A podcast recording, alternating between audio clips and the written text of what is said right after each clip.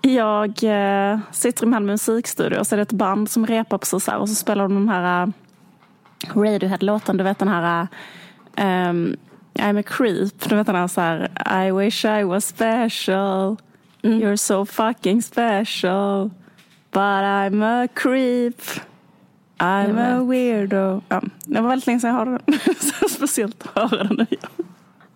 Men vi har en eh, mardrömskväll annars. Alltså jag är, sitter här i min musikstudio själv.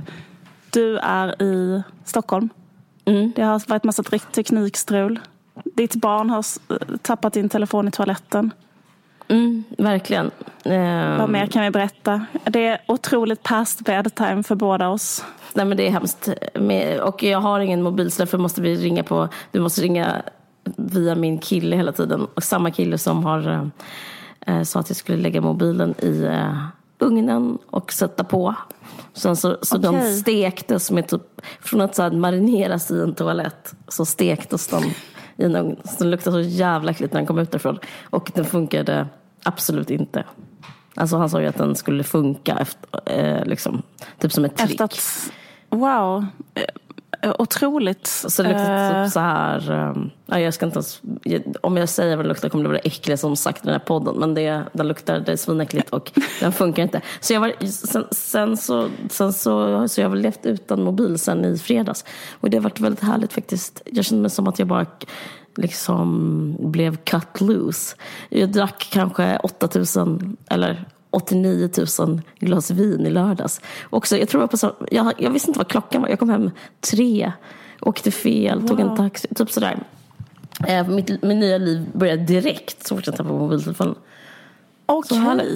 Mm. Men det är inte hem, det är liksom inte bara, för det kan ju vara sån jävla abyss att uh, inte ha en mobil. Alltså att man blir, man hamnar liksom direkt utanför samhället. Alltså man blir så här, Eh, man har inget mm. bank-id och man kan aldrig få ett nytt bank-id för att eh, då måste man ha typ ett bank-id för att få ett bank-id. Jo, men, men är det inte det. sådana saker? Ja. Jo men fast jag är rätt, rätt så bra på just stå ut med bank-id. Alltså jag har ju okay. Kronofogden-ärenden och sånt där på grund av att jag eh, jag kan liksom sitta ut en, några räkningar utan att få ångest? Nej, det är, liksom, det är som att jag liksom sorterar dem i mitt medvetande till ett, på ett ställe som heter sen. Typ. Och så, alltså utan att få ångest precis då. Och sen så får jag ångest typ, när jag inte kan köpa typ, en lägenhet och sånt där. Men liksom, just nu så är det väldigt underbart att bara vara så här, surfa ovanpå uh, att, och att, att det är så obehagligt när någon ringer en och mejlar. Jag är en väldigt, väldigt stressad period i mitt liv.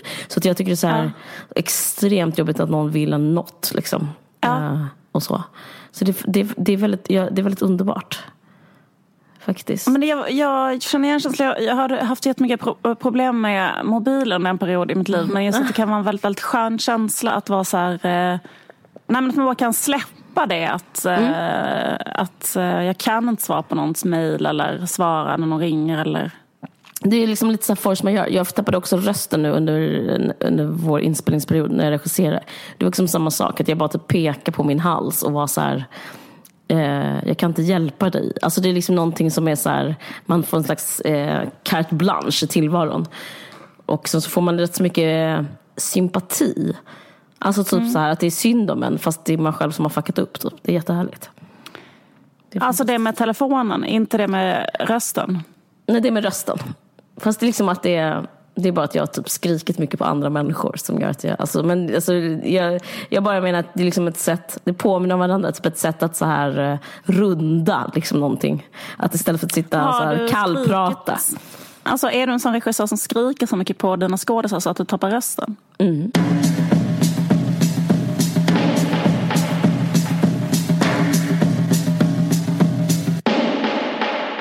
Jag har kollat på årets julkalender. Ja, vad kul. Jag har också en julkalender. Vad bra. Ja, vad kul. Mm -hmm. Vad heter det? Men um, kritiken av årets julkalender har varit väldigt negativ. Till exempel så skriver eh, Caroline Eriksson i Svenska Dagbladet eh, så här, eh, citat, att det är ett konventionellt julmys. Alltså kritiken har varit så här, liksom att den är för mycket, försöker plisa alla. Typ mm. så här, eh, Malena Jansson skriver så här, panik i tomteverkstan är ett mischmasch av julgodis för alla och för ingen.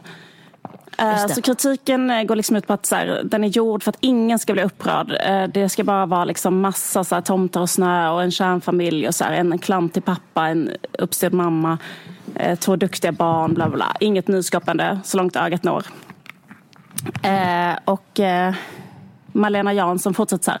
Snälla, låt den i alla avseenden tungt överlastade Panik i tomteverkstan vara den sista julkalendern i SVT som fylls till bredden av allt och mycket till för att tillfredsställa alla, inklusive fan och hans moster. Men eh, jag eh, håller absolut inte med om det här då att den skulle vara konventionell eh, och försöka plisa alla. Utan tvärtom så tycker jag att den i år är så fruktansvärt edgy. Mm, Eller att den tar spännande. upp liksom en eh, ny provokativ vinkel eh, som inte har blivit berättad innan på det sättet. Och det jag menar är naturligtvis eh, synen på utbrända som torgförs i kalendern. Du vet vad jag menar? Oh ja. Oh ja. Eh, tomten är ju utbränd i den här nya i årets julkalender. Och liksom i, i programmet är det framställt som att bara rakt av, han är utbränd och då är han rakt av bara en jävla idiot. Mm. Som mm, förstör liv, Exakt, han förstör livet för alla andra mm. på grund av sin utbrändhet. Då, liksom. Mm. Så liksom, vad, ska, vad, kan man säga? Det, det som liksom eh, förs fram är ju så här, utbrända människor förstör för sina familjer. Eh, de sätter arbets, sina arbetskamrater i skiten. De gör så att extremt viktiga saker på jobbet inte blir gjorda. Mm. Och allt det här är ju sant. Alltså det vet ju alla vi som liksom någon gång umgåtts med utbrända människor att det här är bara rakt av sanningen. Mm att utbrända är helt fruktansvärda att ha omkring sig. Mm. Eh, men man brukar inte säga det. Nej. Utan man brukar liksom säga att det är en sjukdom, quote unquote och så vidare. Mm, mm, mm. Men i årets julkalender så har man då liksom den här fruktansvärt så här förbjudna, spännande vinkeln. Mm. Att det liksom bara hamras fast så här hela, hela tiden att det är så tomtens eget fel, eller hur? Att det är mycket så här, uh, varför tar han sig inte bara samman? Och det är väldigt mycket ryck upp dig. Ja, det är, hela, alltså det är väldigt mycket samma replikskiften hela tiden. Ja. Det är liksom att han är ett rövhål bara. Alltså, ja, visst det är, det så? Typ, han är bara ett Det är mycket svin. typ att Pernilla Wahlgren säger så här, men typ, det där du har i ansiktet, det, ta bort det och ersätt det med ett leende. Alltså det är väldigt mycket sån ja, stämning. Och man står på hennes sida, eller hur? Alltså, han är ju inte framställd... Ja, men, um, och så liksom i SVT så brukar de ha sådana program som leds av kanske Fanna Norrby eller Ami Bramme eller sådana, sådana människor. De har haft typ tusen sådana program och alla de programmen heter så här eh, sjukt stressad. Utbränd eh, liksom, eh, Utbränd, liksom, we, we can't work, we're utbränd och så vidare. Eh, där man bara då liksom lallar med någon utbränd och lyssnar på en utbränd jävla point of view i det oändliga. Så är det. Eh, för tusende gången. Men jag har liksom aldrig sett den här vinkeln på utbrända som jag faktiskt tyckte var lite fräsch. Att mm. det är att hon bara fokuserar på hur fett jobbiga utbrända människor är. Alltså, man har, det var en scen till exempel eh, när tomten kommer ner och äter frukost. Mm. Han ska äta frukost, han ska äta sin gröt. Och så mm. går han ner och är typ jättesur, så äter han upp sin gröt. Och sen när han har ätit klart så säger han så här, eh, nu blir jag så trött så nu går jag och lägger mig igen. Typ. Eller sånt där. Mm. Ja, det är jättemycket att han äh. också så här overeating. Han alltså jag så, det switchade förbi när han satt och åt renklämmor bara en efter en. Liksom, och bara... Mm. Och det var liksom, ja, det, och det var ingen vacker syn. Det är liksom att han är lat. Nej, exakt. Och tjock. Lat. Ja, eh, precis. Och då liksom när han, när han går upp igen så bara utbyter resten av familjen liksom blickar och, och man liksom får sympati med dem. Mm. Alltså att de man ser att de tänker så här, ja, vem fan har inte lust att gå och lägga sig? Alltså vem fan har inte lust att lägga sig igen när man ätit frukost? Det är världens mest normala känsla. Men mm. vi andra gör inte det. Utan vi har lite jävla arbetsmoral, vi tar oss samman, vi går upp. Mm. För vi är inte såna jävla egoistiska svin. Liksom. Det, det är den är, är känslan får man när man tittar. Alltså det jag mm. menar att det finns ett anhörigperspektiv. Mm. Verkligen. Det utgår från liksom hur, man, hur, man, ehm, hur det är att umgås med utbrända helt enkelt. Ja, men det är fräscht, jag håller med. Eh, och därför så bara, skulle jag bara säga att jag vill ge den fem av fem helt enkelt, mm. bara rakt av. Ja, nej men för jag har också sett julkalendern. Men Mm. för mig är det intressant. För det är för mig är det väldigt utmanande. Alltså nästan för utmanande. För att det Mm. hakar i någonting som jag har varit väldigt så här, fäst vid hela den här hösten. Men du vet där Caroline Calloway och sen så Ja. sedermera med så här eh, Blondinbella. Jag skrev om det på min blogg. Linnea Claesson. Alltså typ om det här med att eh, sno och typ så. Att använda liksom andras eh, eh, anvä- andras arbetskraft och kanske andras berättelser för Ja, att liksom addera i sin egen berättelse bara för att eh, liksom göra sin egen berättelse bra. Alltså lite så här Marcel Duchamp, Ready Made och han har, även han har snott den där pissoaren av någon annan och så vidare. Nej, men jag tycker det är intressant för jag har sett eh, det är liksom det eh, kultur jag um, konsumerat mest.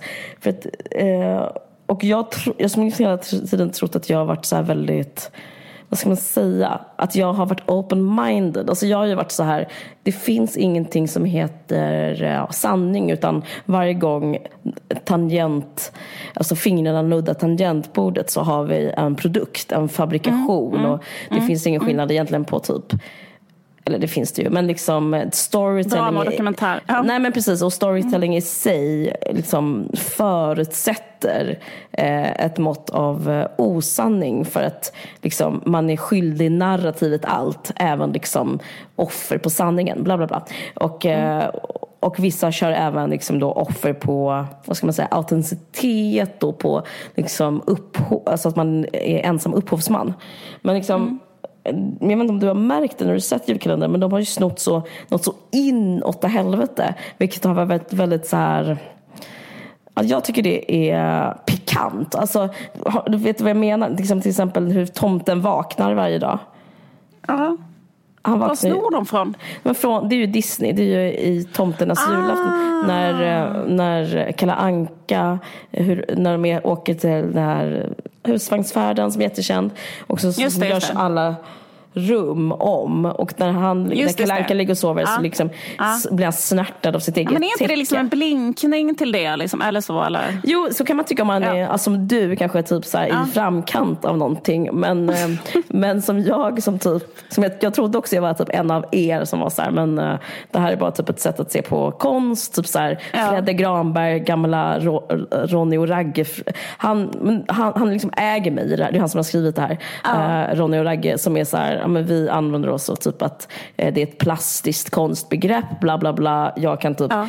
ha Kalle Anka Ja. i min berättelse och ändå säga att det är min berättelse och eh, liksom presentera det som en ny berättelse. Och egentligen har jag, jag har ju så himla varit så högtidlig med det att jag typ är för det.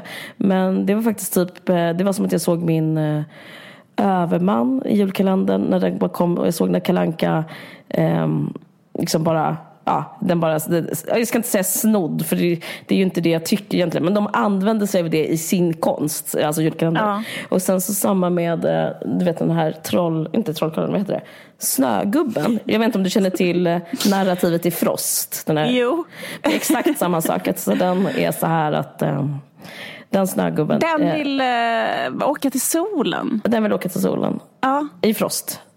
Just det. Och, det vill i den, det här. Ja, och i det här. Och det är liksom sån, eh, det skulle man kunna tro är typ en, vad ska man säga, alltså copyrightad trop eller copyrightad liksom eh, figur eller vad man ska kalla det. Men tydligen inte. Det är bara så här, eh, alltså det är väldigt så högt i tak för vad man får för det är liksom den dyraste, alltså den mest pengaindrivande produktionen någonsin Frost och nu kommer Frost 2. Och Men, men även det är typ eh, eh, det är rätt så stort långfinger mot typ så här, ja, allting med liksom upphovsrätt, copyright, typ så här, vem är egentligen vem kan säga att man äger ett uttryck och så vidare. Ja. Men jag tycker Ja. det är spännande. Jag har kollat på ett tv-program till. Mm. eh, Som jag också vill ge fem av fem. Spännande. Tänk om, ja, säg. Tänk om det är det som du har tänkt prata om också. Ja, precis. Ja, det tror jag faktiskt inte. Jag tror inte det. Nej, men och det är, vad heter det, Bergs drömkåk. Åh. Har du kollat på det? Nej. Nej? Men jag tycker det har varit så Ja. jobbigt för att jag bor granne med både Berg och Lok. Och eh, de, Ah. hon postar så mycket på Instagram om typ så här gravid i typ sexiga underkläder på, på olika ställen från Roslagsgatan där vi bor. Mm. Eh, och jag ser honom alltid typ så här eh, gråta liksom, alltså, på en voj typ. Eh, hon sitter på typ olika ställen på Roslagsgatan och han, och, och, med sin nya kille och han typ så här vojar alltid förbi när hon gör det. Och sen så ser man det, hela spektaklet på Insta. Jag tycker så, hon måste vara världens sämsta ex. Hon, I det här programmet som hon har, Ja. där är det också jättemycket sexskämt mellan henne och hennes nya kille. Alltså typ att... eh, Ja, men tänk att du är ihop Alltså, med någon och så, och så, är, avsnitt- så är ditt ex som, som berg. Det är Alltså, alltid så här, ja. undertexten är alltid så här, fan vad bra sex vi har. Alltså, det, Ja, bara går inte, alltså, det går liksom inte ens, det är liksom så bra så att man inte kan hålla käften ens i tv, alltså ens när man blir filmad. Alltså, det, var att det är så här, ni- när man har så bra sex så att det bara liksom så här spritter hela kroppen. Alltså så är de. Typ så här Ja, att jag skiter om det inte passar sig för det är liksom, det går inte att hålla käften. Så är det verkligen. Eh, och jag har faktiskt också tänkt på honom, eh, men han kollar inte på femman, eller? Nej men hon är all over the place. Alltså hon verkligen så att, eh, snacka om, alltså hon verkligen ru- rubs it in. Alltså det finns ingen, alltså det är definitionen av vad hon håller på med. Också typ att hennes man blev vald till typ Sveriges bästa man och sånt där. Alltså det är så, himla, det är så jobbigt att vara Christian Lok. Av Café. av Tidning Café, Sveriges bästa man och Sveriges bästa pappa till hennes styvson som hon har. Ja, precis. Nej, men och har bästa, mest, kanske bästa bonuspappa. me, mest hår av alla nya bonuspappor. Ja. Just det. Så sorgligt. Och, eh, Nej men förlåt, vad skulle du Eh, säga? Nej men jag skulle säga att jag eh, har tittat på det programmet och så har jag varit så jävla... Alltså jag kan, jag kan säga vad programmet handlar om. Det handlar om att de har eh, förvärvat en... Eh, alltså de har bara gjort så här ett En jättebra affär. svinbra... Alltså bara världens alltså en av kanske... Ja men bara en otrolig affär. De har köpt, alltså så som det är med människor som har pengar. De är redan jätte, jätte, jätte välbärgade. Mm. Och om man är det kan man också göra en jättebra affär. Alltså för då har man redan pengar. kan man satsa då är det lite. inte så svårt. Nej, men exakt, då är det inte så svårt. Då ser man så bara, okej här är en skärgårdsö som har en strandtomt och där ligger en sekelskiftesvilla. Och den är liksom till salu och då är den rutten. Villan alltså, är liksom jätteförfallen. Men eh, självklart om man är med liksom i TV5 så kan man typ göra ett realityprogram om det och så kan man kanske, alltså, eller jag menar helt självklart bli sponsrad då av alla olika företag sånt så att man bara kan bygga upp det huset så det blir perfekt och sådär. Och, och även om de inte hade blivit sponsrade, Ja, alltså att det, alltså, Ja men haft det ändå liksom. Ja, det, och, och det hade ändå varit en jättebra affär. För att jag menar, det, det går liksom inte att misslyckas med så en, en strandtomt i skärgården. Alltså även om huset skulle ramla ihop så skulle det inte spela någon roll. Eh, utan, Läget, eh, läget, liksom- läget. Exakt, det kan du säga. För det tycker jag är ett jättebra tips som din... eh, Är det någon svärfar, din ex-svärfar som sagt till dig? Ja, precis. Ehm. När man ska tänka på en, tre saker när man köper bostadsrätt. Läget, Ja. läget och läget. Just det. Men, eh, men grejen är så här att det finns liksom ett pyttelitet lager i, eh, i, i vad heter det, tv-programmet som är så här väldigt påklistrat svagt litet brus som är så här att det ska hela tiden vara så här, oj, åh nej vad ruttet det är, vad har vi gjort och kommer vi förlora massa pengar? Alltså förstår du, det, finns liksom, för att det måste liksom finnas något kanske i själva, dramaturgin. någon pytteliten dramaturgi så att det inte bara ska vara det här äh, vi är jätte, jättevälbärgade och nu har vi också gjort en otrolig affär som vi kommer tjäna miljoner på. Liksom. Men jag tycker inte att det behövs det här lagret av eh, Alltså det är så lite onödigt nästan att ens hålla på med det här. Eh, liksom att eh, oj, oj, oj. För det är så, alltså alla förstår som tittar på det här att de bara låtsas vara oroliga för att liksom eh, Fattar du vad jag menar? Eh, vad ska vi Ja, göra är, när vi ställer det det att typ att det är fönstren är fult att vara rik? Eller? Alltså är det för att det, att det liksom är så här um, att det är mer sympatiskt att bli fattig? Alltså, alltså spelar, de, spelar de oroliga därför? Typ så här, för att vara relatable? Eller vad? Ja, men jag tror också det kanske måste finnas någon mer alltså bara påhängd dramaturgi än att vi två jätterika personer som gör en otrolig affär. Ja. Alltså, kan inte bara, alltså jag, jag tror att man tänker så här att de är för rädda för att göra bara rakt av det programmet. Men jag tror att de bara skulle kunna göra det programmet. Därför att Det är så jävla mysigt att kolla på. Alltså för jag har märkt så att jag verkligen har velat titta på det. Jag har ju så väldigt liksom, lite tid, jag är jätteupptagen och bara har bara så korta glimtar, typ så en kvart. Typ. Och då, mm. då märker jag att jag så går och sätter på på min laptop och tittar typ en kvart på det här jävla programmet. Mm. För att jag mår så bra när jag tittar på det.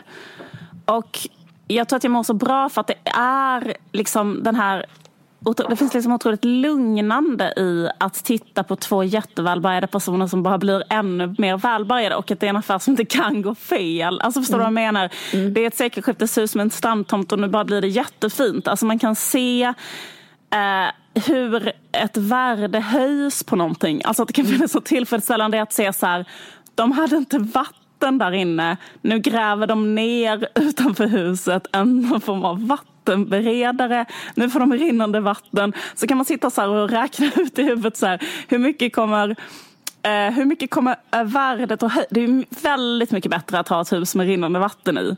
Ja, alltså nu höjs värdet. Så att man tittar på sådana saker, man kan se så siffror rulla i huvudet. Mm, och det är otroligt ångestdämpande. Verkligen. Jag vet inte om du kommer ihåg det rådet som jag gav till dig typ för typ kanske 20 år sedan. Kommer du ihåg det? Jo.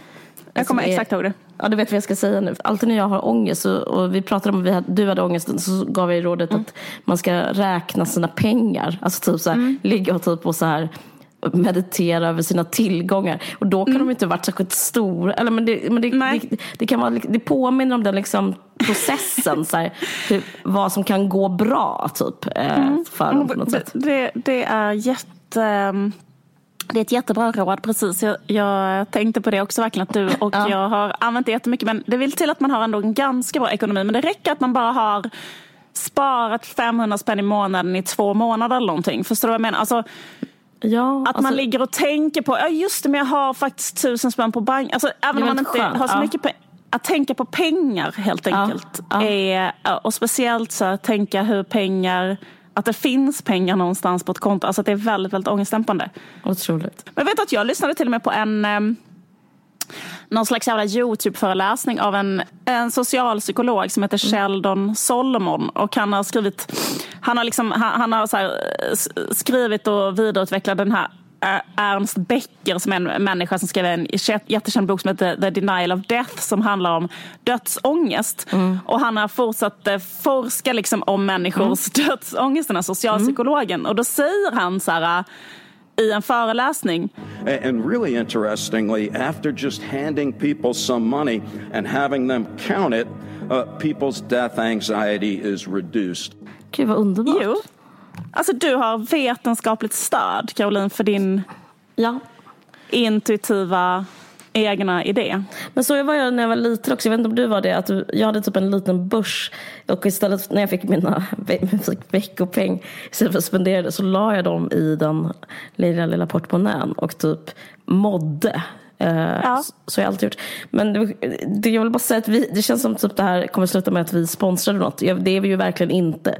Alltså jag, jag hatar bankväsendet mest av allt. Det är, jag vill inte, det, är inte det, jag, det är inte det som det här handlar om. Nej, nej, det, här alltså, är bara det här är bara psyke liksom. Det här, är bara det, det, det, här är bara som att uh, Nej, nej, alltså, det är klart att, vi, att banker, alla banker ska brännas upp och så vidare. Ja. Det, det, det är grunden i den här podden. Men grejen är att, men, men, exakt, men nu pratar vi bara om Bank, bankerna alltså är man... självklart de största tjuvarna i samhället. Men så ja, absolut. Men...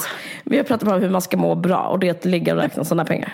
Exakt, eller då titta på det här programmet. För då är det liksom ja. att man bara ser de här människorna. Och jag tycker faktiskt det adderar någonting det här att um, han Erik, eh, mm. uh, som Karina Berg är ihop med, den här fotbollsspelaren, att han också är så ung. Mm. För att det motverkar också ens death anxiety. Alltså att jag tror att Eh, man hade haft dödsångest ifall hon hade gjort ett program med Christian Luuk. Mm, verkligen. Alltså för, då, för mycket av programmet går ut på att de så här, ah, vi skaffar så här mormors tapeter och små gulliga kaffekoppar och, och liksom här kan vi sitta och äta småkakor och dricka kaffe liksom på verandan med pläd. Alltså allting handlar om det. Liksom, att de... Läs knulla typ. Ja, men alltså gud, det, de inte ens läser nu. Jag vill inte ens citera vad de Nej, okej, säger till varandra för det är för grovt för den här podden. Men, Ja, eh, ifall, ifall Christian Luuk ska vi, för hans respekt av honom, så säger vi inte vad de säger. Men ja, absolut. för, för att det ska finnas en mediekanal där Det liksom, finns ett fönster Berg inte- utan deras sex. Ja. utan deras sexliv. Då, då tycker jag att han ska känna sig trygg i, i att vi i den här podden kommer inte återupprepa vad de säger till varandra. Men i alla fall så hade man ju haft Death anxiety om man hade tittat på ett program där de två, där Christian Luuk satt med en pläd över över benen och drack ur en liten blommig mormors kopp och sådär. Det hade bara varit Helt liksom. Helt fruktansvärt, exakt. Den har bara så här, velat ta båten därifrån. alltså, men liksom, för man identifierar sig ju ofta då eh, med en av samma kön. Jag identifierar mig ju med Berg och därför som kvinna att då, hon har jättemycket yngre man. Eh, hon har otroligt mycket pengar. Eh, Det blir bara mer och mer kanske golvvärme. Alltså, eh, jag vet inte. Jag vill bara ge det fem av fem. Det var det jag skulle säga. Vad trevligt, det ska absolut det. Men eh, är han rik också? För det är inte så att, för det, kan, det låter lite som kan slå över så här, men har hon verkligen råd att försörja honom? För det skulle kunna ge mig ångest, så att hon ska behöva få något Jag kan tänka mig att han har jättemycket pengar. Han är ju bra. fotbollsspelare. Alltså han, inte han hos- jag, kan, jag, att jag kan ingenting om fotboll så att han kan lika gärna vara liksom så i, i liksom, eh, vad heter det, någon jävla korpenliga as far as I know. Jag vet inte hur mycket pengar han, jag vet inte hur mycket pengar man har när man spelar. Men han spelar väl i alla fall allsvenskan men jag vet inte hur mycket pengar en allsvenskan spelare har. Men jag kan tänka mig att de ändå har rätt fett med pengar eller? Jo, det har Jag menar, ja. Jag vet ingenting om det heller. Nej men okej, men då, så, då, är, det, då är även den, vad underbart, ah, vad kul. Jag är också faktiskt yngre, alltså det är också ett tema i julkalendern att det är en, alltså det är ju trendigt där med en äldre kvinna och en yngre man. Eh, Det är ju också så i julkalendern. eh, Att de har castat eh, Pernilla Wahlgren som väl är kanske 53. Eller? Ja men hur gammal är Hanna Per då? Ja, men Per Andersson, jag gissar att han är 22. alltså han har väldigt lite rynkor. Det har jag faktiskt tänkt på, det är så extremt Jo, men- slät. Nej men det är så Caroline, för att alla de killarna i det Grotesco-gänget, han kommer ju därifrån från början. Eller han var med dem. Ja. Alla de killarna, alltså Henrik Dorsin är eh, 21. Alltså, Vad är det fint. inte så? alltså de är, alla de är jätteunga och ser jättegamla ut. Alltså Per, per Andersson är jag, alltså Per Andersson är inte över 30. Nej han är inte det. Nej. Jag tog i när jag sa 22 men jag kan tänka mig att han är 26. Typ. ja, men jag, Och Henrik Dorsin, ja. jag ska inte överdriva men Henrik Dorsin är kanske 28.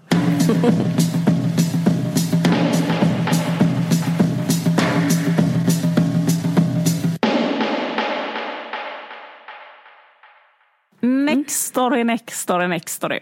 Är det fortfarande kul att säga det på göteborgska? Jag tar gärna emot feedback från lyssnare. Om Ja. jag ska byta ut mot en annan dialekt. Eh, vi är fortfarande har ett samarbete med Nextory. Jag ska berätta en solskenshistoria för dig, Caroline. En sann historia. Som är att jag håller på att läsa en bok, nästan klar. Också på temat eh, fett eh, mys. För jag läser en bok som heter Antikens sju underverk av Alan Klynn. det är så fruktansvärt mysigt att bara sitta och läsa om Babylons hängande trädgårdar och sånt riktigt jävla ultramys. Du förstår myset att läsa en sån bok? Megamys. Sånt fucking jävla megamys. Skulle jag gå eh, med mina barn till judon, eh, vilket är, så då måste man sitta där i en timme och vänta, eh, kom jag på att jag hade glömt min bok, Antikens sju underverk. Vilket känns helt fruktansvärt, för liksom en hel timme där jag hade kunnat liksom sjunka ner den här underbara boken och så hade jag inte med mig den. Men vad gjorde jag då? Tog upp mobilen, kollade om den fanns på Nextory. Nextory, Nextory, Nextory. Då fanns den självklart där. För de har ett väldigt bra utbud. De Vad heter den? Jag vill läsa den också. Ja, ja, läs den som e-bok. Eller, den finns till och med som ljudbok. Man kan gå en lång promenad och lära sig allt om fyrtornet i Faros, Artemistemplet och så vidare. Antikens sju underverk, Allan Klynn. Ja, men då kunde jag bara leta upp var jag var. Eh, sitta där på ett underbart sätt och läsa den på min mobil. Eh, trevligt. så man kan vara glömsk, bohemisk, tankspridd. Eh, när man eh, är Nextory-kund. Eh, Man kan förlägga sin bok. Man kan glömma den på tåget, gjorde jag häromdagen med en bok till exempel. Eh, men eh, en, sin mobil brukar man ändå komma ihåg. Och då kan man eh, eh, vad heter det, läsa sina böcker där ju. Och där har man ett enormt bibliotek med ett fantastiskt utbud. Och vi kan ge våra lyssnare Nextory gratis i 30 dagar. Nya, Helt nytillkomna användare. Och eh, om man går in på länken nextory.se kampanj och anger koden VARG så kan våra lyssnare ta del av detta underbara eh, erbjudande och också ha Nextory på sin mobil. Det är faktiskt helt fantastiskt. Jag är så stolt. Och faktiskt, eller liksom, jag är glad för det. Fett. Jag är glad för det också. Och, ni, och tack också Nextory som gör den här podden möjlig. Tack Nextory. Utan er, ingen vargsäkerhetspodd. Eh, Jag känner mig som sånt orakel för att även, det är min andra spaning om livet. Att jag förespråkar att vara ihop med yngre män. Alltså på grund också att man får dödsångest av äldre män. Så det är liksom, det är verkligen ehm, det känns som att jag ligger före min tid. Alltså det är verkligen, men det är verkligen ett tips eh, för till tjejer som vill känna sig eh, unga. Att vara ihop med yngre än sig själv. Det är jättetrendigt. Men det är väldigt tråkiga är väl det där att det är ett tips till alla liksom, och alla kan inte vara det. För det. Eller kan alla vara det? Jag kan inte räkna ut sådana saker. Men, ehm, Vad menar du? nej, men man Någonting går ihop matematiskt. Alltså det är klart att alla liksom vill vara ihop med någon yngre på grund av eh, att, man får, liksom, att det bara är roligare. Typ. Men Ja, men det kan... Nej, för att du vet, det är en hela grejen det här med, alltså jag tror det är ett felslut, alltså det här med typ daddy och daddy, att folk har daddy issues och typ, det är jätt, anses jättesexigt att vara, jag ska inte nämna namn, men typ. För att det, det är typ man har fått lära sig det, typ att det är sexigt med typ de grå tinningarnas skärm. Men då ska man kolla så här, vad som finns här bredvid de grå tinningarna och så ser man så olika linjer som, är, som leder till döden. Nej, men som, det är jättehemskt. Men, alltså, apropå det, jag ska inte prata om det här, men jag såg Skavlan. Det här är verkligen vår tv-podd. Men jag såg Skavlan. Ja, så såg, mysigt. Ja, jag ska bara säga en sak. Jag vill inte hänga ut Nor, för jag tycker hon är jätterolig. Bland de bästa komikerna i Sverige. Och det säger jag faktiskt inte för att vara snäll. Jag tycker det på riktigt. Jag, jag såg, såg hennes En komisk depression. Men jag tyckte det var rätt så intressant, för hon satt i Skavlan. Och då satt också Peter Forsberg där. Och då sa Nor, Ja, men självklart, Skavlan typ, frågade ju bara frågor liksom, om Nors liksom, så här, privatliv. Det först hon kom om Nor eller? Refai och så kom hon så här, vad är Henrik? Och sen så Ja. pratade hon om vad han var och så sa, sa hon att de bor, eh, de har fått barn och så bor de på olika, liksom, de bor på olika ställen. Eh, och då var det så här, jag måste dock, jag måste och fråga dig, um, eh, Fådan, är det så att ni bor på olika ställen? Nettopp! ja. Och då vet du det, då, så, ja, då märkte man att hon hade ett inövat svar. Och det här känner jag liksom, det här skulle jag vilja appellera till henne som komiker. Eller som, vad ska man säga, ja men som komiker. För att en bra komiker är ju en person som alltid berättar exakt typ sanningen om livet. Alltså det är en bra komiker.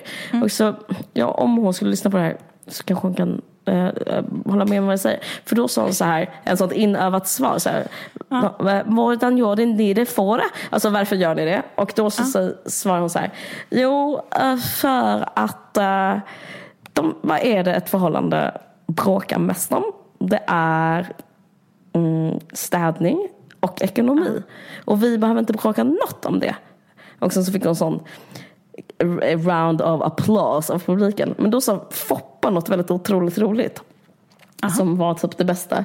Eh, för att han är väldigt så, ska man säga, eh, han eh, typ äter inte med fina bestick. För, alltså för att, för att han är väldigt så här, Ja, ja. matter of fact. Då sa han så här, ja det, eh, det håller inte jag med om typ för att eh, vi har städerska och jävligt gott ställt om jag får säga det själv. Så, de, så det håller jag inte alls med om att, typ, att det är det man bråkar om i ett förhållande. Nej. Och grejen är, det är sant, det är inte det. Nej. Nor ljuger. Det är inte det man bråkar mest om ett förhållande. Och om, om hon skulle vara ärlig och berätta om så här, varför de inte bor ihop så tror jag att hon skulle nå som en större publik. Som är typ så här, alla som har, man är ihop med någon som har ett förflutet. För jag tror det är det det handlar om. Jag är ihop med någon till exempel som har barn. De barnen kanske har svårt att se mig som typ en mamma. Eller typ så här, alltså om hon skulle typ så här dra skämt utifrån en sån sårig sanning. Typ, så här, eh, typ kanske säga någonting om så här, eh, Schiffert. Ja, Eh, har oh, tra- tycker inte om mig. vad sa du? Ove. Ove tycker inte om mig. Janne och Ove tycker Janne inte om Ove tycker mig. inte om mig. Eller, Tror du att det är eller- det som är grejen? Nej, Janne och Ove vill Nej. ligga med mig också. Nej, jag vet inte. eh, något sånt. Eh, eller typ så här, Bea Usma, inte redo, hon blev väldigt sårad. Alltså någonting som är typ sant, som är så här, man kan, jag vet inte, för så, så tänker jag typ att det är med så bonusfamiljer och typ, eh, eller så här, Schyffert har, kände att han försökte tro på kärnfamiljen en gång men nu så vill han bara typ roa sig. Jag upplever att han typ ser mig som en sån eh, förstörelse och trophy wife, eh, bla bla bla. Jag vet inte, någonting som, det, det kanske inte är typiskt bonusfamilj, men jag bara menar någonting som är typ så här. Jag känner eh, mig kränkt. Nej, men, jag känner ehm, kränkt. Ja. Nej, men, eh, nej förlåt, jag vet att du är så känslig med din bonusfamilj. Eh, du verkligen så reclaima bonusfamiljen. Jag vill jättegärna kallas bonusfamilj också. Alltså jag vill liksom att det ska vara en sån, ett epitet som hänger fast vid mig. Jag vet. Jag vill Nej, inte att man ska säga mitt namn utan att också tänka det. Att Nej men jag bara menar, kan Men inte bara säga så här, det, det är jättejobbigt, det är jättejobbigt typ att bara vara ihop med någon med ett förflutet. För det känner jag utan att typ jag är ihop med någon som har barn och jag har inte barn. Så det är bara jobbigt typ att vara ihop med en annan människa som har haft ett liv och sen ska man så här, liksom, vet det, foga samman sig och så skapa ett nytt liv. Och, jag vet inte, men det där om städning och ekonomi och särskilt de två. De är också så Nej, här men alltså, another berg måste och ju ha, jag, de- jag tror de har, nej men alltså de har bättre De badar, än de badar Berg pengar. och Berg. Alltså han, han har ju bytt namn till hennes efternamn, så hon heter nu Berg och Berg. eh, men alltså Ja, grejen är att eh, han och de två, Nor och Schyffert, eh, Mm. har det så gott ställt så de behöver inte hora runt där med kanal 5 med ett jävla renoveringsprogram. Nej. De har redan ett sånt hus med en sån villa, sån strandtomt. Och om de, in, alltså, om de inte har det så är det för att de inte vill ha det. Och liksom, Ja. skulle de vilja ha det så köper de det imorgon. Och då köper de inte ett hus som är, är ruttet utan de köper ett hus som är redan är tipptopp. Alltså, förstår du vad jag Jag menar? Och det kommer nej, inte dit någon jävel och filmar. Alltså så gott ställt har ju de det, såklart. Men eh, exakt. Men jag tror att det beror på, ja vad intressant att du tror att det beror på att han har ett förflutet. Nej men jag tror bara inte just det För- per, per se. Det- jag- Jag vet inte. Jag tror bara det beror på att det är svårt att så här, få ihop eh, typ ett liv med ett annat liv. Alltså det kan vara vad Ja. som helst. Olika variabler Mm. i det liksom. Eh, jag vet inte. Jag känner det. Jag tycker det är svårt att typ så här, vi, vi måste flytta för vi bor så jävla litet. Jag och min man och mina två barn. Och då känner jag liksom, det finns inget ställe typ i Stockholm eller typ i Skåne eller typ i eh, typ New York eller Paris. Någonstans i världen jag kan bo. För att allting är så här laddat med minnen och det är nästan som man sticker sig på platsen för att det är så eh, allt är så eh, redan det har hänt så många historier i, i ens eget liv. Liksom. Så finns det nästan ingenting som är nytt och det finns ingen så här vitt ark. Och så, och så tror jag typ det är. Så det är liksom en dimension av så här kärleksförhållanden som man Alltså hon skulle kunna typ ta den hatten och typ prata om den grejen. Liksom. Ja, jag vet inte. Ja. Eh, Ja, för att vi bara att hon liksom har tyckt det var lite pinsamt att vara ihop med honom överhuvudtaget. Jag bara undrar om det kan vara någon sån grej. Att, för, nej men Jo. förlåt. För att jag, alltså, typ att, jag, jag upplever att hon kanske tyckte så att det kanske inte var så coolt att vara så här ihop med en så eh, himla etablerad gammal rik person. Att det liksom bara kändes sådär li- liksom lite fånigt. Och att hon liksom har försökt att skydda sitt varumärke genom att hålla fast vid att det ändå inte är konventionellt eller något sånt där. Liksom. ja, jo Jag det, det tror jag också. Eh, Men det hade hon kunnat säga. Det hade varit ganska kul. Men eh, jag har ingen aning, vill jag understryka.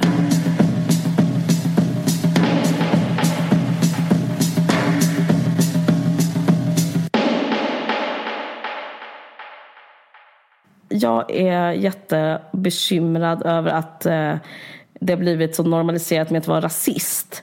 Och att det liksom är överallt så, att det även är på Agenda och SVT och liksom överallt. Och det som är, eh, och en ny sån grej som har liksom gett den så här populära rasismen typ så vind är det här med gängbrottsligheten i Malmö. Och för att det finns en för- förklaringsmodell som är att det beror på invandring. Folk som kommer från krigshärjade länder kommer med och typ har så här nästan sån essentiellt våld i sig. Och då så börjar de skjuta typ för de är såna. Typ så tycker jag det finns en slags tugg som är. Men jag vet inte, jag, bara, men så jag började liksom läsa så mycket om det. Så jag började liksom, det finns, eller jag började läsa, det finns en jag läste Forskning och framsteg, du vet den här tidningen. De har, eh, det var jätteintressant, jag läste deras take på hela så här, varför det har blivit så här unga personer mm. som mm. skjuter just nu. Mm. De hade en sån här historisk exposé att liksom gängkriminaliteten kommer först och främst, det är liksom importerat från Danmark från, på 90-talet som är mm, så mc-gäng och som var mm. Bandidos och Hells Angels. Så det är typ, typ bland det vitaste Alltså det är bland så det vitaste vi har i Sverige. Liksom. Mm. Eh, och typ så etniska danskar och svenskar typ stod för det jättemycket. Eh, och sen så hände en sak som den här tidningen Skola och den här tidningen Forskning och framsteg båda skriver om. Är att typ eh, det finns en jättestor så här punkt historiskt med gängkriminalitet som är 92. Och eh, då eh, skedde ju det fria skolvalet. Alltså då, det. Alltså, mm. det var när Bildt så här, gjorde så här, eh, massa eh, sociala nedskärningar. Ja. jag ska inte prata så länge om det här. Jag vill bara säga typ, så att, att det inte ska bli en sån gäng... Att, att, jag vill inte typ att folk på SVT... Att det ska bli så här, typ det är så ytligt att fråga så här, men eh, om vi inte hade liksom, om folk inte hade invandrat nu eller om vi inte tagit emot så många invandrare, hade vi typ kunnat skona eh, typ de här, eh, den här typ av, de här ungdomarna liksom livet eller hade vi kunnat liksom, hade det varit sett annorlunda ut? Men grejen är att allting pekar på och allting har varit exakt likadant eh, och det har varit exakt likadant i vissa områden som är typ i Malmö och bland annat. Allt efter det fria skolvalet så var det som att det bildades mycket så större schatteringar bland yngre. Och de yngre som bodde, bodde de sämst, som fick de sämsta skol... Eh, platserna eller inga alls. Och bodde, det liksom blev så här synkroniserat med att bo i de sämsta, eh, sämsta bostadsområdena. De rekryterades av eh, personer som redan hade gäng som hade liksom pengar. Så det liksom var ett sätt, och, det är samma sak med de som kommit nu till Sverige. Det är människor, alltså det är barn utan några pengar överhuvudtaget. Typ jättestor så här eh, eh, de har ingenting och blir liksom rekryterade av typ jätteorganiserad brottslighet som hållit på i åratal. Jag vill bara säga, jag vet inte, jag vill, jag vill bara säga det. Ja, jag, jag, jag, jag tycker de, det är bara alltså, obehagligt det, att det, det finns en sån, jätte, en sån ny grej. Så bara, ah, men förra, typ, flyktingvågen 2015, det var de som skapade gängkriminalitet. Nej, det, det är typ Carl Bildt som skapade gängkriminalitet. Ja men så det, det, är väl eh, de som är gängkriminalitet nu är väl barn ofta som är födda i Sverige som kom hit, alltså deras föräldrar kom hit för kanske 20 år sedan. Så det, det har väl egentligen inte så mycket, alltså det har väl alltså inget att göra med den flyktingvågen som var 2015. För det är väl inte Nej. alls de individerna om jag har förstått det rätt. Jag är absolut ingen expert på detta men mm. det är väl inte de som är inblandade i de här grejerna alls. Liksom. Så det har väl egentligen inget med varandra att göra. Nej men precis. Men, men jag tror väl att det som folk menar, alltså den, den där grejen att det skulle handla om så här, eh, någon typ av etnifierad eh, så här, mm. eh, liksom, eh, vad heter det, tendens att vara brottslig och sånt är väl mm. en sak. Men det de menar är väl så här, i hur hög takt kan man ehm, eh, vad heter det, expandera befolkningen så mycket och ändå bibehålla då eh, en välfärd som är tillräcklig. Liksom. Så här, mm. Finns det en övre gräns för det? Det är väl snarare det. Typ, så här, mm går det att lära sig svenska ordentligt ifall det är en så otroligt stor del som inte har svenska som modersmål och då eh, ja, i mm. skolan så Absolut. går det bra. Alltså det är väl den grejen. Så här. Absolut. Eh, om man inte känner någon som har ett jobb, om, de då inte har, om det inte finns jobb, om det inte finns bostäder, om alla är trångbodda, om ingen bla bla bla, bla om den liksom eh, men hur ser du på det? Alltså... Nej, men alltså, jag, jag ska inte säga att jag ser på det på ett speciellt sätt. Jag bara typ, jag det var intressant att läsa om att, så här, att det fria skolvalet ska... Alltså, det, jag ska bara citera. Att, så här, eh, man kan notera att gängbilderna har växt fram samtidigt som Sverige fått fler så kallade utanförskapsområden. Nu säger jag basics. Av Sveriges 5 000 bostadsområden uppfyllde tre dessa kriterier eh, 1990 och idag 206, 2006 så var det 156. Alltså, och, och de utanförskapsområdena liksom, eh, kom, de växte liksom alltså parallellt med typ så nedmonteringen av, av välfärd. Vem är orsak till problemet eller vad är orsak till problemet? Nu är det typ som att Sverige är en av de länder i, i världen som klassklyftorna ökar mest. Innan så hade, liksom, innan var, hade Sverige en av de bästa skolorna i världen och nu gjorde en sån här ny rapport. Just det var därför jag läste den. Typ, vad fan heter den rapporten? Och nu är det typ en av de sämsta skolorna i världen. Alltså att det är liksom Nej, alltså, om folk hade alltså... fångats upp, så här, om man hade så här, gjort äh, saker och ting jämlika, hade liksom inte gjort något, att det kommit olika människor, då hade man bara kunnat placera dem. Eh, det är liksom bostadspolitik och typ så här, eh, skolpolitik. Ja men liksom... absolut, det är det. Är det, det, är ja. det. Men jag tänker ändå så att till exempel om man kollar på alla unga som alltså inte pratar svenska i hemmet eller whatever i Malmö ja. så är det kanske 60 procent. Och då så här, även om man skulle liksom dela ut alla dem ja. så att det var så att det var 60 procent i varje skolklass istället för så som det är nu. För nu är det liksom då... 100 typ. Eh, kan, eh, nej men det kanske är någon skola där alla, eller några skolor där liksom, äh, största majoriteten är då, mm. har svenska som modersmål hemma och sen så är det några andra skolor där det är liksom, är kanske 85 procent eller 90 procent med då annat modersmål.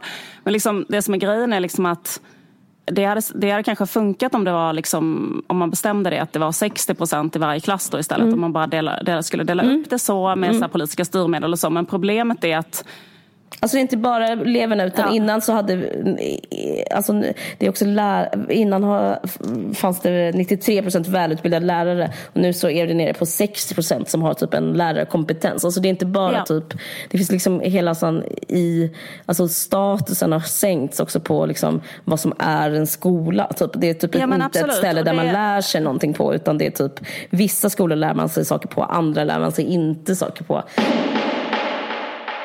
Jag skulle önska att man pratade om det på ett annat sätt. Att man kanske inte pratar så ja. mycket typ om så här invandrare utan kanske mer om typ vad ska man säga, jag upplever nästan så här historierevisionism som är att så här, eh, det här hände och sen så hände det här. När det själva var så att vi hade en finanskris.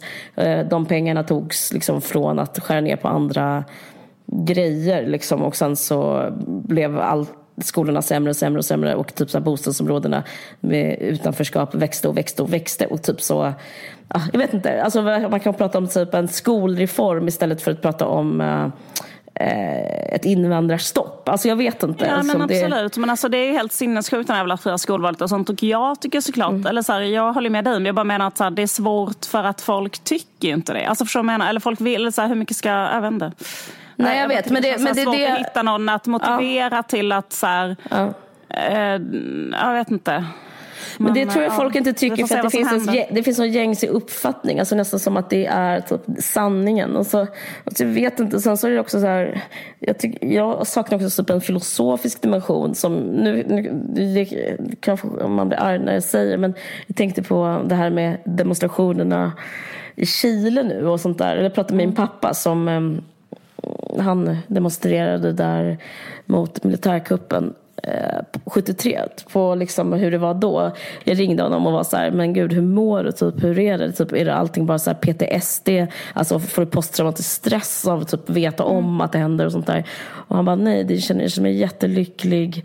Det är jättebra. Jag bara, gud, fast det här med att folk dör. För jag vet att hans eh, vänner dog liksom. Mm, och då så, mm. och då så var bara, nej men, eh, då sa han en grej som var liksom lite så eh, vred om mitt huvud lite och så var så här, men det är bara det är bara 13 som har dött. Det är bra. Det är liksom en bra siffra. Mm, alltså, mm, mm. Och det är liksom väldigt konstigt att vara så osentimental med någonting som...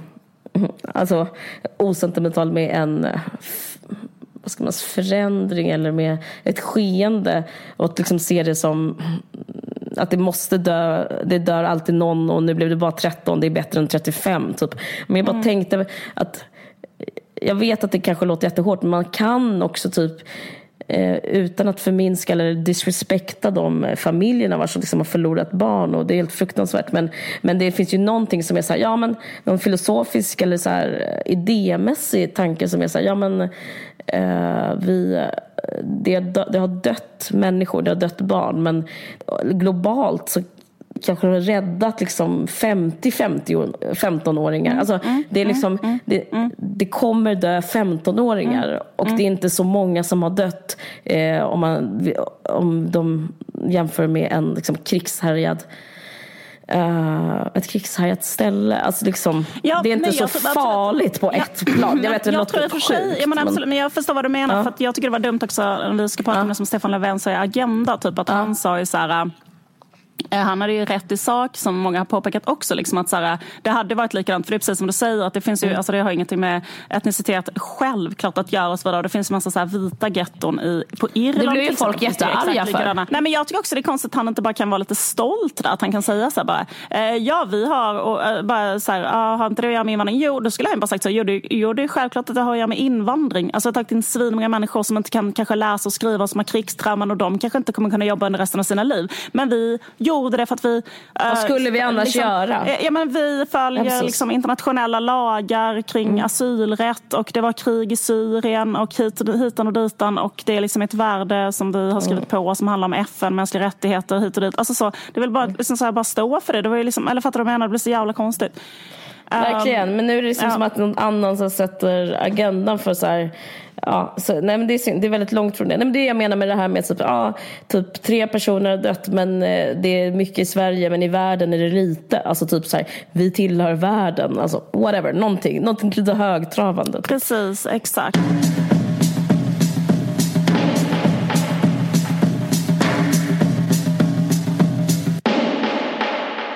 Jag har sett en trend och en film. Nej, men jag har sett den här nya filmen som, ja, det, som heter eh, Marriage Story. Har du sett den? Ja, nej, men jag vill säga den. Ja men precis, för den är, den är talk of the town. Den är Mm. eh, en stor snackis nu. Det är Noah Baumbach Mm. som har gjort den. Eh, nej men jag ska inte säga vad, typ, vad den handlar om, man fattar typ vad den handlar om. Den är så väldigt inspirerad av eh, Woody Allen, eh, en Ja. film som heter Husbands and Wives och och så här, vissa kan se typ så här, lite scener ur ett äktenskap, inspiration från den. Ehm, eh, och det är Adam. Driver, Scarlett Johansson. Ja, men det är kul. Nej, men jag Helt tycker- underbart. Ja, det, det är väldigt underbart. Men jag tycker liksom, jag blev så himla så uppmuntrad av att se den filmen. För att det jag känner eh, är att det finns nog två samtal som förs och som, är väldigt, som blir väldigt så tydligt med den här filmen. Att så här, det finns ett samtal som är typ eh, vad ska man säga, en slags nypuritan kultursamtal som förs på typ så här, kultursidor och kanske i vissa poddar och sånt där. Eh, och så finns det ett samtal som är i det som actually görs. Och jag blev så glad för den här filmen. Det är totalt en hommage till eh, Woody Allen. Alltså det är mm. Alltså att den här filmen, den här filmen i Garden kallar de typ, typ så witty British, typ så här, den bästa, Woody Allens bästa film. För att det är typ en Woody Allen-film. Men Ah, det, utan att ens så här nämna det eh, på något sätt. Alltså, eh, alltså det finns liksom ingen marknad för det. finns liksom, han all, jag försökte läsa lite intervjuer med honom, Noah Baumbach och typ, eh, men det finns liksom ingenting som är uttalat så här, det här är Woody Allenskt och Woody Allen har ingenting med filmen att göra förutom att det är eh, en, liksom han finns i ett, en berättartradition som bara han kan. Alltså typ, Det är ett så här, var ett snackigt medelklasspar i eh, New York typ. Och, gör, och har typ så här, kärleksproblem. Vilket är en helt underbar genre av... Alltså det är så ett otroligt fint värv att ha gett det till mänskligheten. Så att vi borde vara väldigt tacksamma så här, för att Woody Allen typ väldigt så här, nyskapande inom dialog, att så här, ha massa talspråk, ha typ ett, så här, ett evigt gagg i film. Innan var det ju väldigt så här på 50-talet att man bara typ så här sa dramatiska repliker men han förde in talspråket och bla bla bla.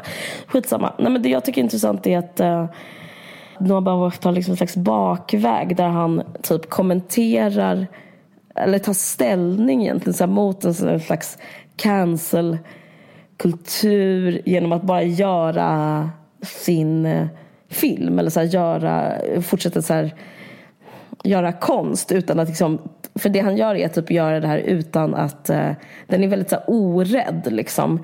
Eh, och till exempel har Scarlett Johansson som spelar huvudrollen, hon har fått jättemycket kritik, jag vet inte om du känner till det, men hon har typ gått ut och sagt så här, uh, jag, jag, jag ångrar ingenting, jag skulle jobba med Woody Allen igen. Det finns en uh, känd intervju i Hollywood Reporter när hon säger så här, I love Woody, I believe him and I would work with him anytime. Precis Aha. efter den här Times Up kom, Aha. som är typ amerikanska motsvarigheten Just det.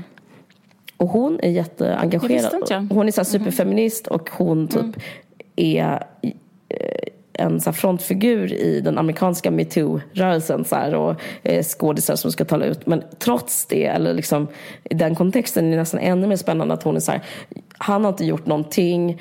Eh, hon får en fråga som är så här, how do you feel about Woody Allen i den här Hollywood Reporter? Då säger hon så här, Johansson lets the question hang for a moment.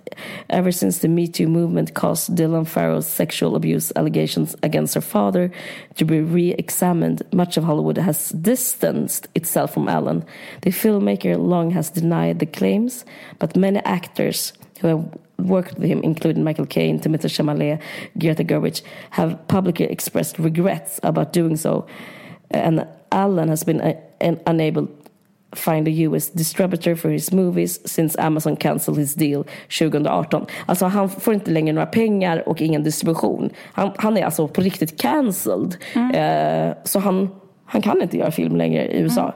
Han har inget fönster och han har ingen finansiering. Och därför är det väldigt så här starkt att typ hon säger då att hon älskar honom och eh, skulle kunna liksom göra det igen. Ja, men, men, men det upplever jag typ är en grej som, och den här filmen är typ en hyllning till honom. Ja, Jag vet inte, jag, jag, känner, jag fick ett slags hopp om att eh, det spelar kanske ingen roll typ att det finns en sån folkdomstol och cancelkultur för typ så här, om folk gör bra grejer så Den här podden eh, har ju varit en stark förespråkare om att eh, Woody Allen är oskyldig. Ända Ja, men- eh, jag vet, jag vet. kom upp.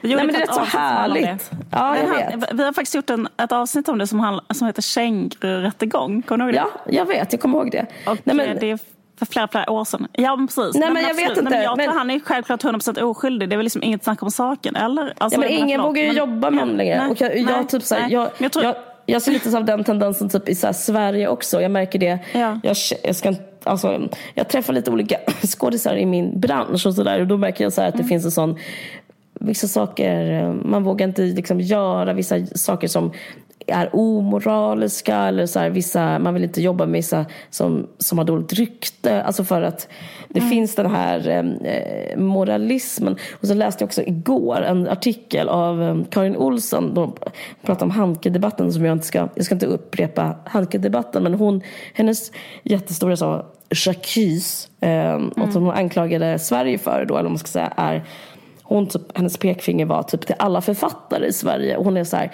hur kommer det sig att nu har det faktiskt hela Svenska Akademin-debatten varit och härjat. Och nu kommer Hanke-debatten.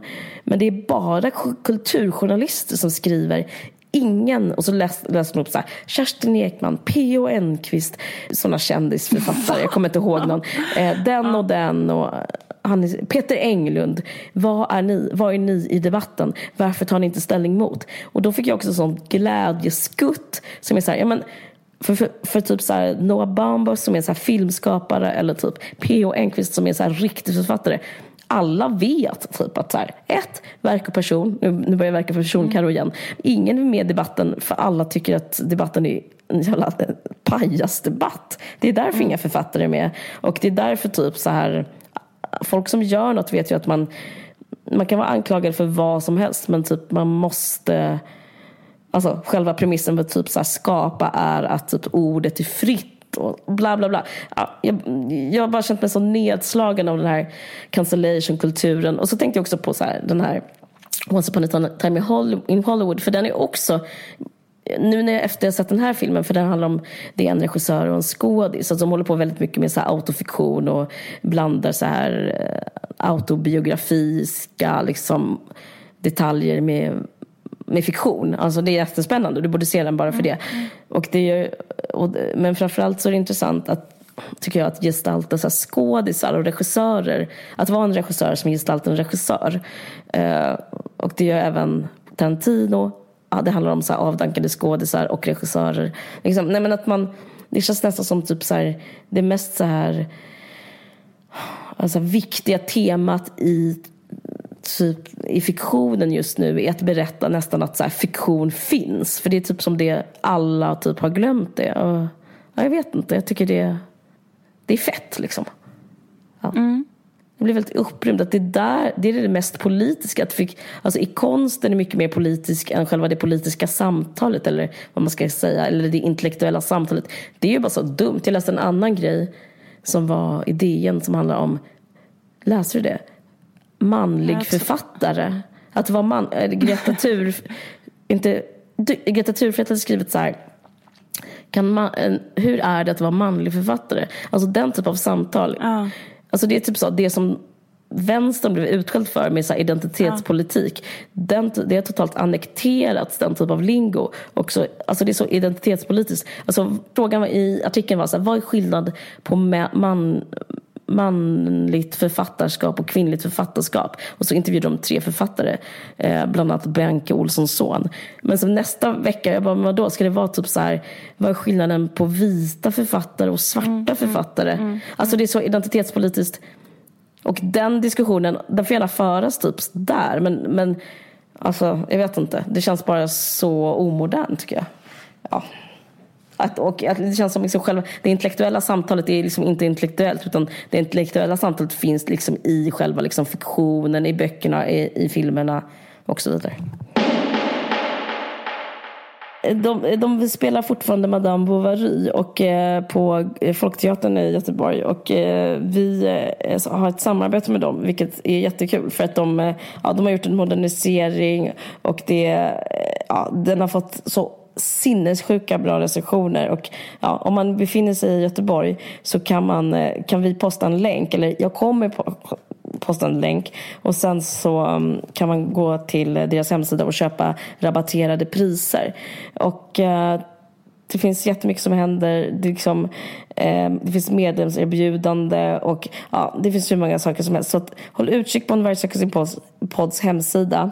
Och eh, så hinner ni se Madame Bovary. Den spelas fram till 19 december.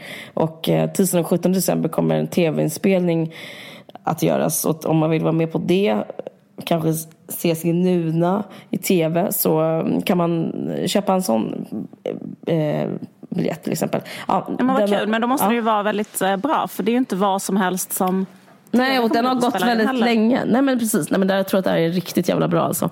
Um, och det, ja, den, har bara, den har bara fått helt så sinnessjuka recensioner. Ja, jättekul. Gå och se den. Folkteatern Göteborg alltså. Tack så hemskt mycket. Tack Folkteatern, tack Folkteatern Göteborg. Och tack Liv Strömqvist. Kände du att jag var professionell när jag sa så? Det kändes, jag, tyckte, jag tyckte det kändes skönt att ja. få ett tack faktiskt. Jag ska säga till dig, ska se om det känns, känns likadant. Tack mm. så mycket Caroline Ringskog Ferrada för ditt känns... arbete med den här podden. Fan, det känns så skönt att du tackar mig. Visst känns det skönt? Det är sällan man får ett jävla tack alltså.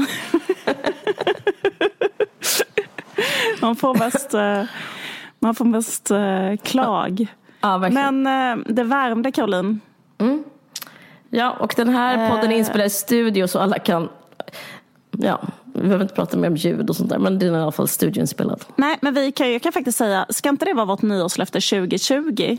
Jo. Alltså för jag vill faktiskt uppriktigt be om ursäkt till alla lyssnare för vi hade en, ett avsnitt med jättedåligt ljud. Men vi ska bättra oss 2020 blir det nya bullar, eller? Ska vi ha mm. det som vårt nyårslöfte? Poddens löfte, att ha jättebra ljud 2020.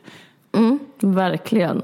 Verkligen. Nej, men jag känner liksom, det finns podden, det finns du och jag, men sen så finns liksom poddens egen, vad ska man säga, persona och vi är liksom skyldiga podden det också. Alltså, det handlar inte om ja. dig och mig, det handlar om liksom att Alltså, vi måste respektera podden så mycket att den ska få bra ljud. Så absolut, mm. 2020. För jag, alltså mitt eget nyårslöfte kommer vara, jag tror att jag ska ha kvar mitt gamla nyårslöfte som var att satsa mer på mitt utseende.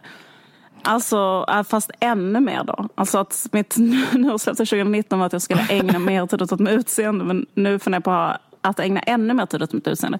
Men för du hade att, jag minns nämligen att du hade som nyårslöfte 2019 mm. att bli en sämre mamma. Ja, just det. Kommer ja. du ha, hålla fast vid det eller kommer du ha ett nytt? Eller kommer du ha som nyårslöfte att du ska bli en ännu sämre mamma? Nej, jag, jag blev inte det. Tvärtom så Ja, jag orkar inte ens berätta hur bra jag är. Men jag, nej, nej, nej, men jag, jag, blir, jag blir inspirerad av... Jag träffade ju en... Jo, jag träffade en makeup-artist ja. när jag uppträdde på Kinateatern med Liv Strömquist Jag kommer inte ihåg Ja, show med heter. mig, vad kul. Ja, vi, vi hade samma makeupartist då ju. en elva. underbar människa. Mm, elva. Mm. Men då berättade hon för mig att hennes, alltså jag kommer fylla 40 nästa år. Mm. Och då hade hon sagt, då sa hon till mig någonting som skakade mig i grunden. Och det var, Mm. när jag, att hennes liksom löfte till sig själv, eh, nyårslöfte var att när hon blev 40, alltså när hon trädde in i sitt 40-åriga, Mm. eh, 40-åriga 40 år, då skulle Mm. hennes kropp, vad fan var det, vara i den bästa form den någonsin har varit. Sa hon det till dig också? Nej. Så att typ, hon skulle, liksom vara så, hon skulle må så bra, hon skulle vara så stark, hon skulle liksom vara typ sitt bästa den bästa Fysiska, versionen av fysiska, ja det påminner lite om ditt eh, nyårslöfte. Så därför började hon så med en hård boxning. För att jag kommenterade mm. såklart. Nej, det har jag tyvärr inte gjort. Jag har bara Eh, spe, liksom typ spenderat mer pengar på smink. Alltså jag har Jag inte fattar. gjort något tyvärr. Ja. Nej men jag tror inte, jag, pratar inte om, det- jag tror inte du någonsin skulle göra det. Men, men, eh, ja, men för hon hade väldigt så här synliga biceps så jag kom, alltså, självklart så gav jag henne en komplimang för dem och det var så vi började prata om det. Eh, men det kanske jag skulle göra, det är liksom det jag har nått. Alltså, men det är också så här lite 40-årskrisigt att vara så här, eh, typ man måste Ja, absolut, typ, men vad fan ska man göra då? Så zoomig, så Nej, jag menar på så ett man positivt sätt. alla 40 Nej men exakt, jag blir bara provocerad och så ska man dessutom på såhär, det är en 40-årskris som bara fuck you. Nej men alltså jag älskar 40-årskris. Det finns ingenting Ja. som jag eh, eh, vill liksom, eh, vad ska man säga, befinna mig i. Nej men också typ se på tv. om, jag, om jag ska se någonting som handlar om någonting så vill jag att det ska handla om, om 40-årskris. Men typ den där Absolut. filmen som kris, det, var, det är en 40-årskris också. Ja. Jag kollade på eh, ett avsnitt av Keeping Up With The Kardashians som var jättebra som handlade om när Courtney fyller 40. Och då sa Kim till henne, det här, det här är också ett, en intressant sak. Eh, Då sa hon så här, vad du har på dig på din 40-årsfest, eh, alltså allt du gör nu när du är 40 defines liksom vem, nu ska, måste du välja vem du ska vara nu när du har blivit 40. Tänker du ge upp? Eller tänker du liksom fucking liksom hang in there? För att hon var helt galen på Courtney för att Courtney tänkte på sig något som inte var sexigt. Ehm, och då var hon så här, då Ska du ge upp hon liksom? Ja. Ja, men exakt, ska du bara ge upp? Hon bara, det här är din 40 du, Nu måste du fatta ett jätteaktivt beslut som är att Gud. Eh, fortsätta vara het. Alltså för att annars Jag så... dör av inspiration. Jag ska göra 40-årsfest. Vi- Jag har ingen mobil så du, du vet ingenting om mitt liv längre. Men jag håller på att planera en 40-årsfest till exempel. Men gud vad, gud vad kul. Du, jag borde buda till dig en kopi, exakt kopia av Courtneys dress. Den var, hade en väldigt lång, alltså den var ändå ganska heltäckande men den hade liksom en väldigt hög slits. Det var skitsnyggt. Eh, det var mycket, eh, det känns, känns väldigt som att vi gjorde Fredagspodden nu här på slutet. Ja verkligen. Men det är typ Man ska precis, fortsätta vara 40, snygg efter 40. och ett 40 år, det är då det ska bli ens år och sådana saker. Ja, precis. Olika så här löften inför det nya året och så vidare. Ja precis. precis. Nej men det vore, eh, jag, ska, jag ska göra vad jag kan. Det känns faktiskt, jag blir, så, jag blir redan för redan vad ska jag säga, prestationsångest av att ge ett löfte. Men, men jag ska försöka. Ja, jag vet. Vi, jag, jag, jag funderar på om man ska ta tillbaka det. Jag, jag, alltså, nej, jag vill inte ta tillbaka något nyårslöfte förutom det här med ljudet.